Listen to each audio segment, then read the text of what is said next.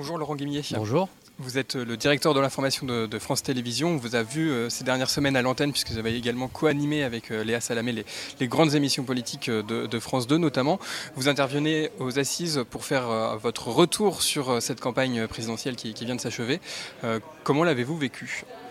Bah, C'était une campagne très courte, donc très intense, qui je pense, a été marqué par euh, finalement assez peu euh, d'événements euh, politiques au sens le plus concret du terme, assez peu fréquents, et en même temps qui a été marqué par un événement pour le coup qui a submergé le reste, c'est-à-dire la guerre en Ukraine. Donc on a dû s'adapter. Ça ne s'est pas du tout passé comme on l'avait imaginé parce que personne ne pouvait imaginer qu'une guerre allait percuter cette campagne.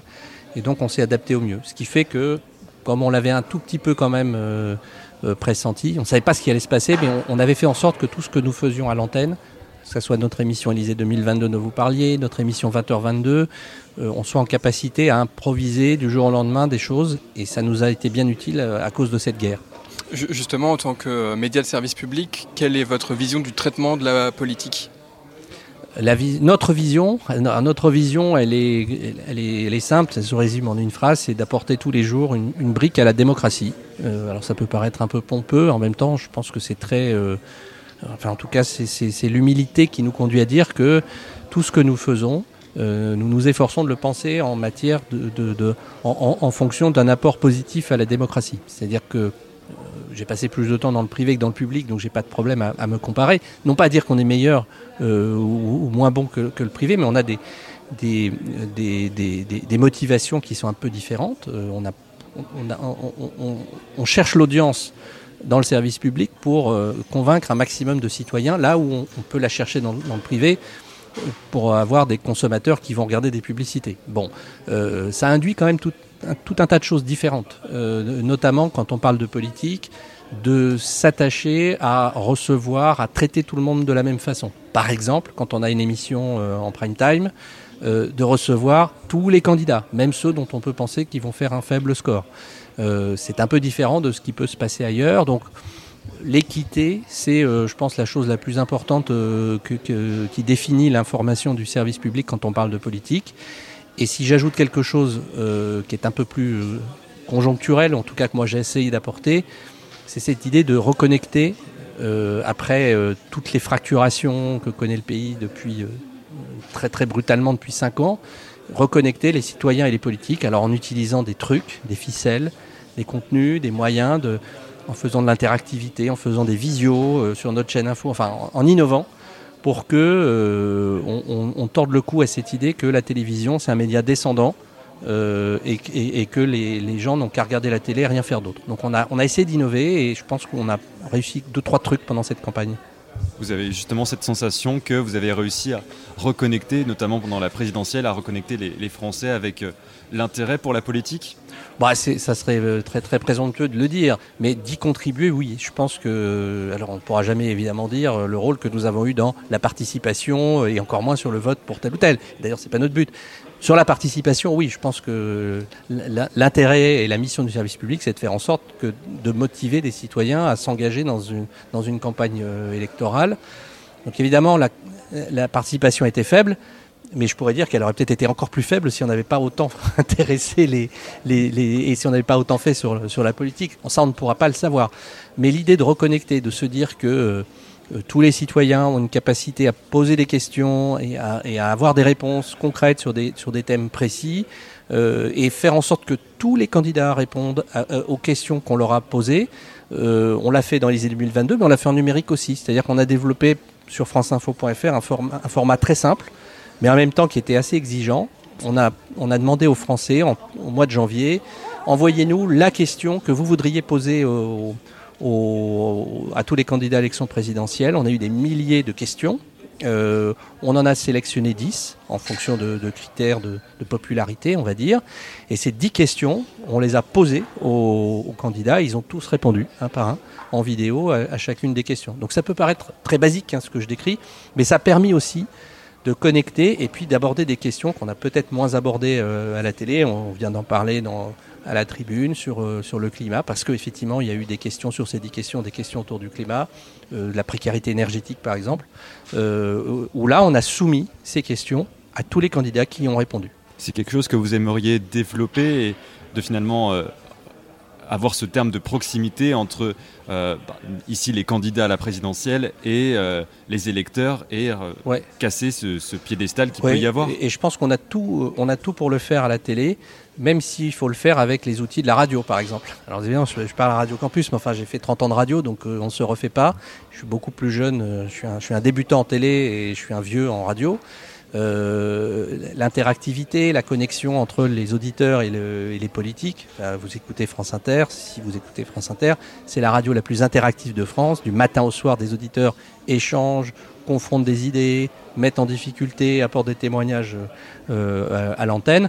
Bah, on commence à faire la même chose à la télévision, avec un truc assez dingue qui est euh, cet accident euh, mondial qui a été le Covid et qui a été un accélérateur de l'arrivée des citoyens à la télé. C'est-à-dire qu'on le fait sur France Info Télé cette fois-ci. Euh, Aujourd'hui, 90% des gens qui nous entourent, jeunes, vieux, savent faire une visio.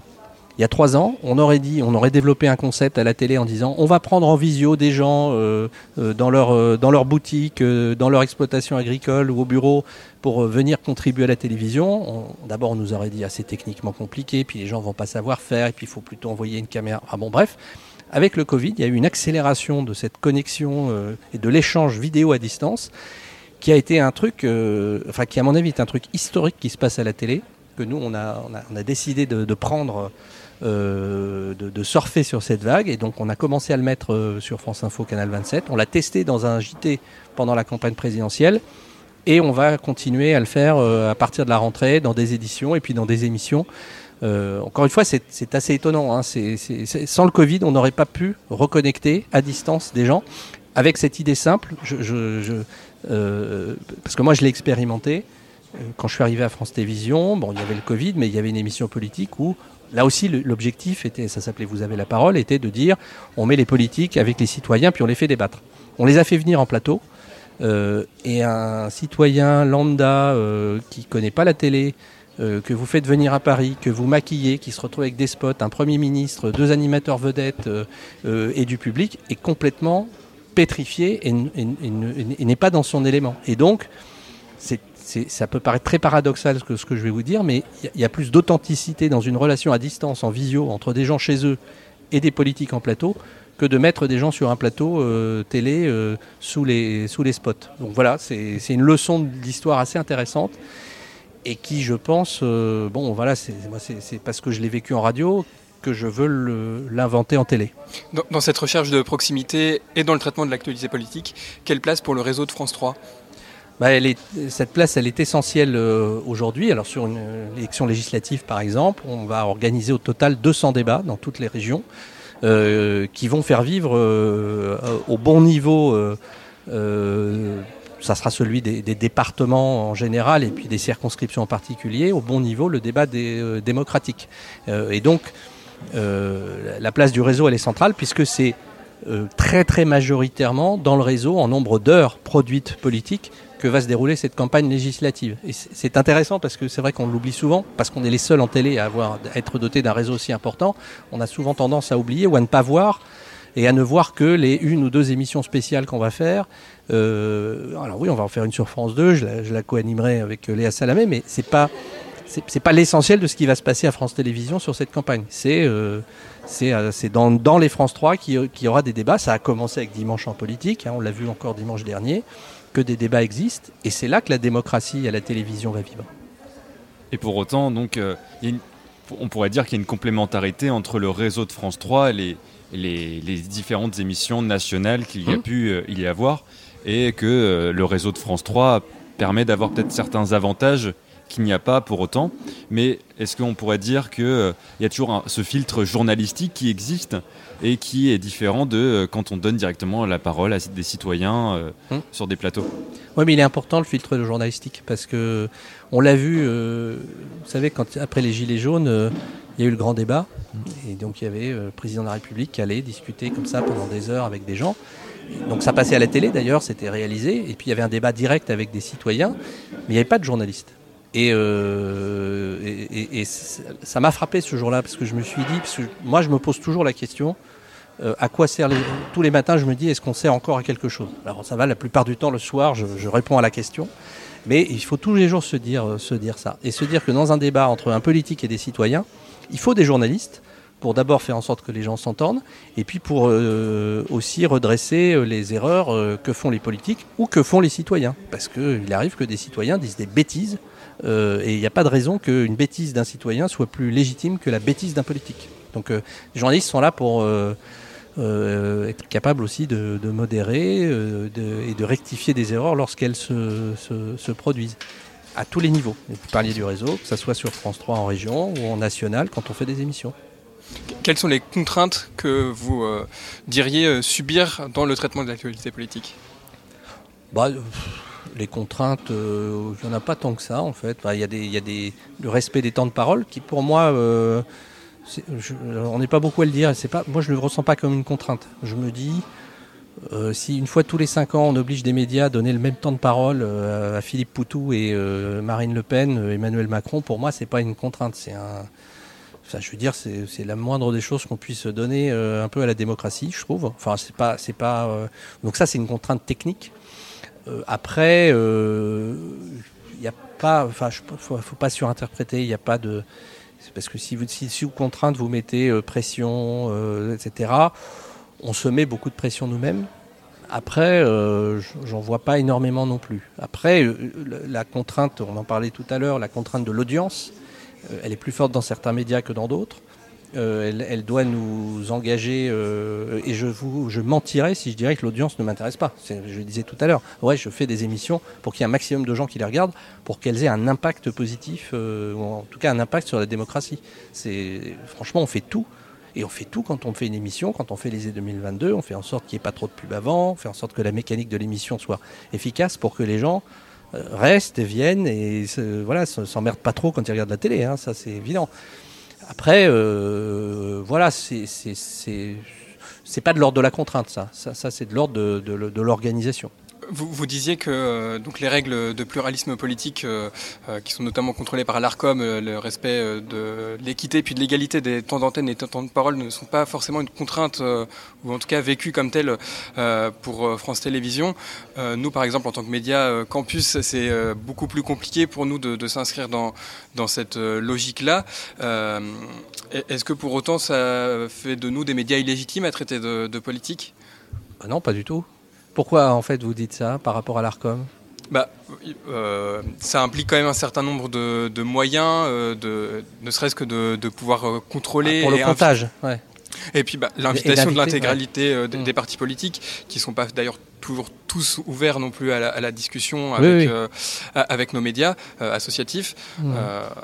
quelle place vous donneriez aux médias associatifs dans le traitement de l'actualité politique? Moi, j'ai commencé euh, le métier, euh, j'avais 16 ans dans un média, dans une radio associative et j'y faisais de la politique. Donc, euh, enfin, je, faisais de l'information politique, donc je vous comprends totalement.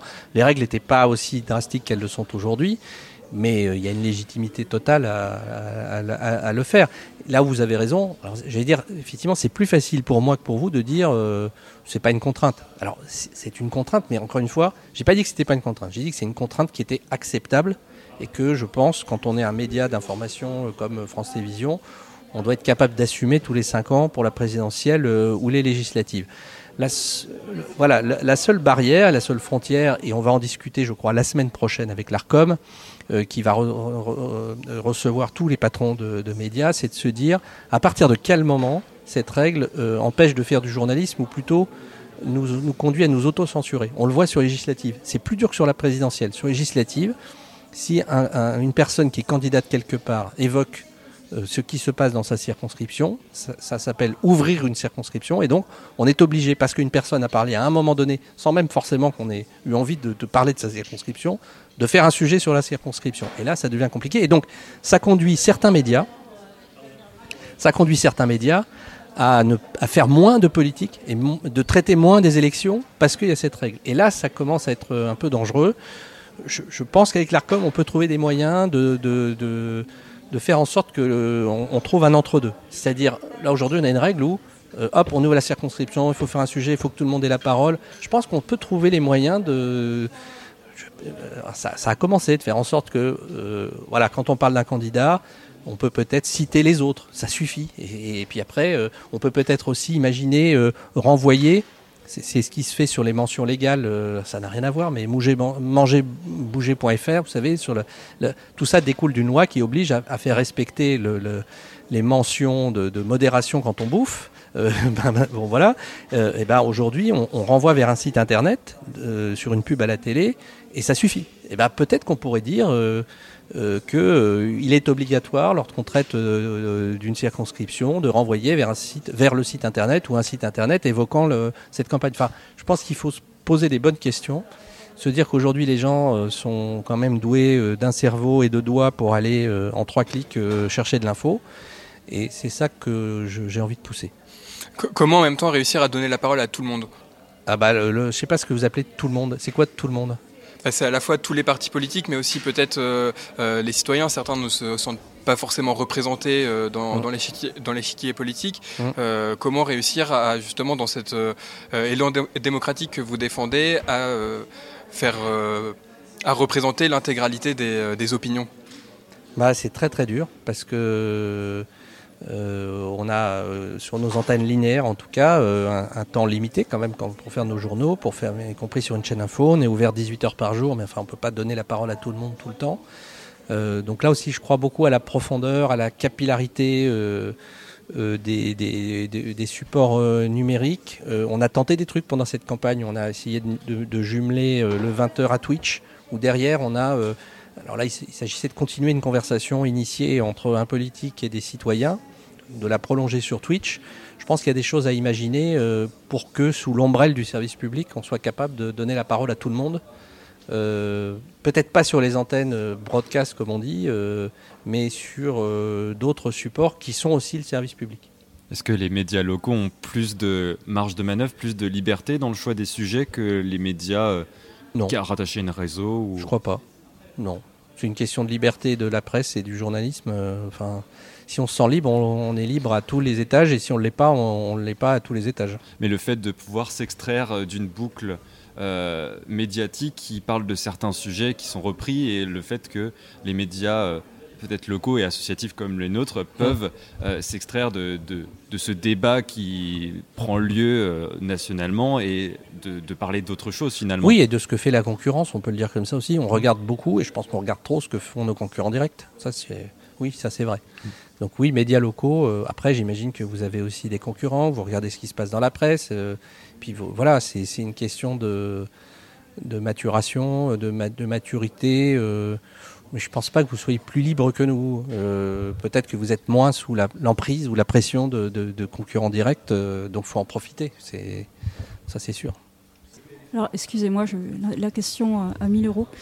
Euh, oui, alors j'aime, à votre sens, être un média avec une étiquette militante, un média militant, à votre avis, c'est un atout ou c'est, ou c'est disons, une contrainte pour traiter de politique? Euh, je pense que c'est une catégorie tout simplement. C'est-à-dire que euh, pour moi, ce qui différencie le bon du mauvais euh, journalisme ou le bon média du, faux média, c'est celui qui ne, dit pas ce qu'il est. Si vous êtes militant et que vous dites d'où vous parlez, il n'y a pas de problème. C'est pas c'est pas plus une contrainte que ça. La, chose que moi je, déteste, c'est des, médias qui font croire qu'ils sont indépendants ou équitables et qui en fait sont militants. Mais les médias militants, ça a toujours existé. La presse euh, écrite est née, euh, et notamment est renée à la libération sur le fait qu'on avait euh, des médias communistes, sociodémocrates, chrétiens et, d'extrême droite. Enfin, ça, je veux dire, c'est, c'est, vieux comme les médias, le média militant. Donc, c'est pas forcément une contrainte. Pour moi, ce que je vous dis, la seule chose, c'est que je pense qu'un média militant doit juste dire d'où il parle. Et alors un média politique, c'est une illusion ou ça, ça peut exister? C'est quoi un média politique? Apolitique. apolitique Qui dirait, euh, nous on n'est pas du tout militants, on, est encarté de nulle part, euh, voilà, ça existe ou c'est un peu de bah, mauvaise foi? bah, je, Enfin, euh, je pense que des médias, pas mal de médias sont apolitiques dans le sens que vous venez de décrire. le service public, je le trouve assez apolitique, moi. Ah, sauf à ce que vous me prouviez le contraire. Ah, c'est vrai jusqu'à preuve du contraire. C'est-à-dire? Non, non, je, vous pose la question. Euh. Bah, c'est assez simple. Euh, on a une mission, nous, d'être apolitique. Et quand nous ne le sommes pas, euh, les, téléspectateurs, les internautes, le public nous le fait remarquer. Et puis même quand on commet des fautes graves, et si on commet des fautes graves, on est sanctionné pour ça. mais ne pas être apolitique quand on est un média, c'est compliqué de le, enfin entre guillemets de le prouver aussi. Ça voudrait dire qu'il y a systématiquement une démarche euh, idéologique ou politique derrière tout ce que nous faisons. Parce que sinon, euh, qu'il y ait une prise de parti, alors non pas d'un journaliste en soi, puisque les journalistes, là aussi, quand ils sont éditorialistes, on sait d'où ils parlent et ils, ça, ne pas, ça ne les qualifie pas de militants. Hein. C'est-à-dire qu'ils défendent une, certaine vision de la société euh, qui, depuis leurs médias, puisqu'en général, c'est des journalistes qui viennent de médias de presse écrite, qui viennent parler sur nos, antennes, euh, voilà, soit ils viennent de l'humanité ou de, l'IB ou de, valeurs actuelles. Bon, voilà, ils viennent et donc ça, ne qualifie pas le média qui les reçoivent comme d'un média politique. Après, la question, c'est l'équilibre avec lequel nous faisons tout ça. après, c'est aux autorités de régulation de dire si un média sort des clous ou pas. je pense que le service public est plutôt dans les clous je ne me prononce pas sur d'autres médias d'information qui, euh, dont on peut peut-être se dire qu'ils ne sont pas si apolitiques que ça ou qu'ils ne font pas de l'information si indépendante que ça. Mais ça, c'est pas à moi de le dire, c'est aux autorités de régulation. Mais est-ce qu'il y a une inquiétude euh, dans votre rôle de se dire euh, est-ce qu'on est bien dans les clous? Est-ce que c'est une question que vous vous posez? Ah oui, tous les jours. Est-ce que les euh, même entre journalistes bien sûr. Au, sein, de votre rédaction Bien sûr, tous les jours, on se le dit, tous les jours, on fait attention, on fait en sorte que à la fois dans les sujets qu'on traite, dans les prises de parole des journalistes sur les réseaux sociaux, et on n'est pas.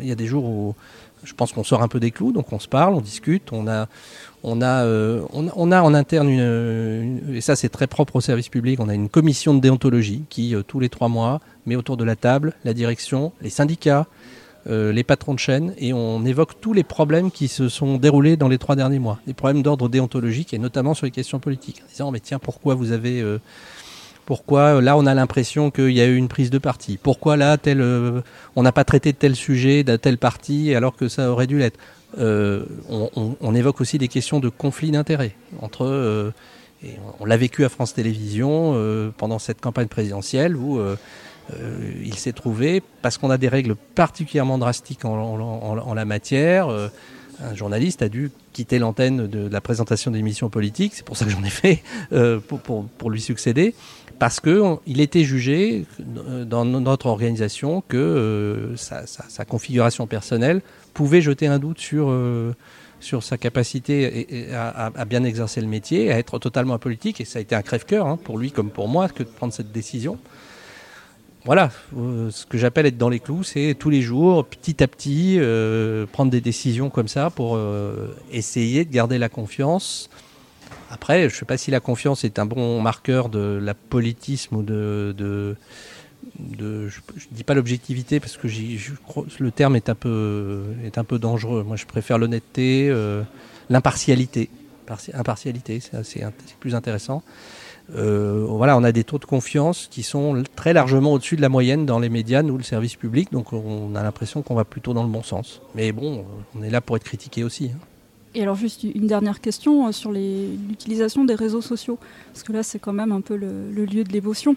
Oui. Et donc de dire comment, euh, peut-être euh, avec la déontologie, la déontologie, pardon, comment on peut arriver à, dompter les réseaux sociaux pour en faire quelque chose d'intéressant d'un point de vue éditorial? Je l'évoquais tout à l'heure, moi c'est un truc que je connais depuis longtemps puisque je euh, ça fait, c'est ma troisième présidentielle que je vis à l'heure des réseaux sociaux. Euh, très, très concrètement, il y a dix ans, je m'occupais d'un site internet dont la matière principale c'était les réseaux sociaux, qui s'appelait le Lab, qui est à Europe 1. C'était, c'était le premier site qui, fonctionnait vraiment euh, avec comme matière première les réseaux sociaux. Donc j'en connais la richesse et aussi le, les dangers, hein, c'est sûr.